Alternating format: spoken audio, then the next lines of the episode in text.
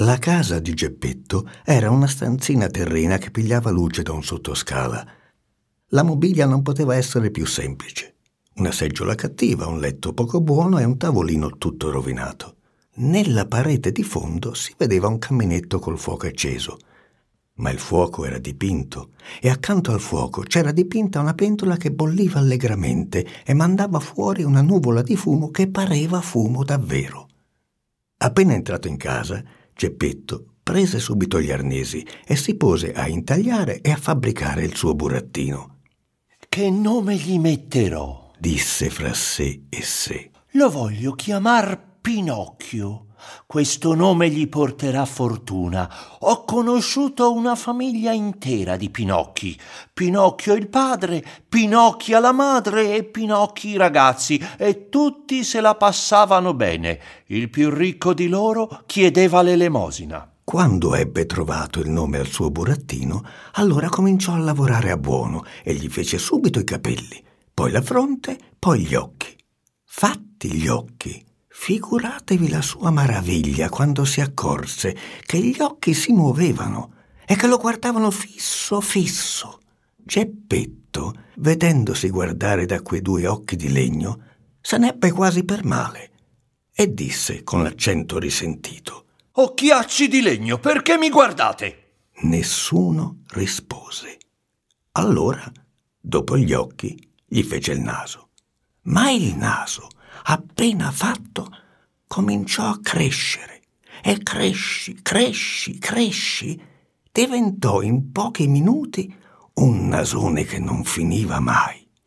Il povero Geppetto si affaticava a ritagliarlo, ma più lo ritagliava e lo scorciva e più quel naso impertinente diventava lungo. Dopo il naso gli fece la bocca.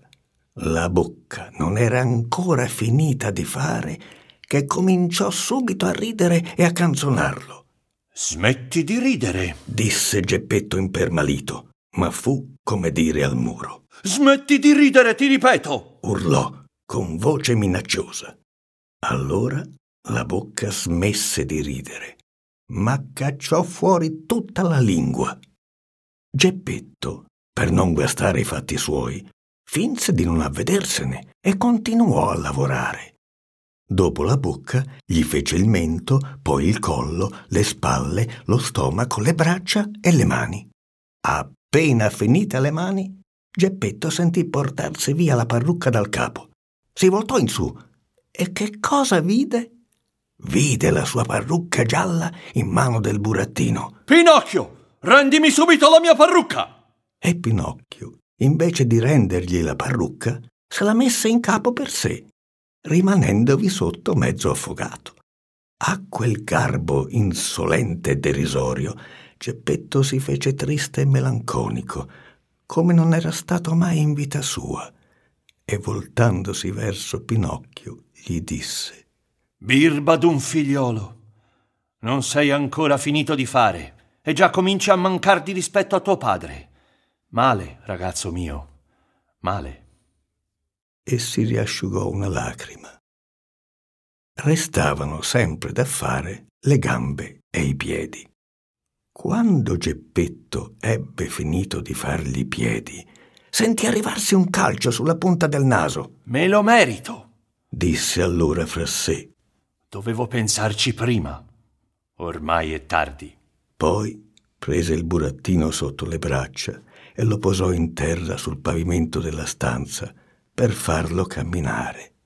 Pinocchio aveva le gambe aggranchite e non sapeva muoversi, e Geppetto lo conduceva per la mano per insegnargli a mettere un passo dietro l'altro.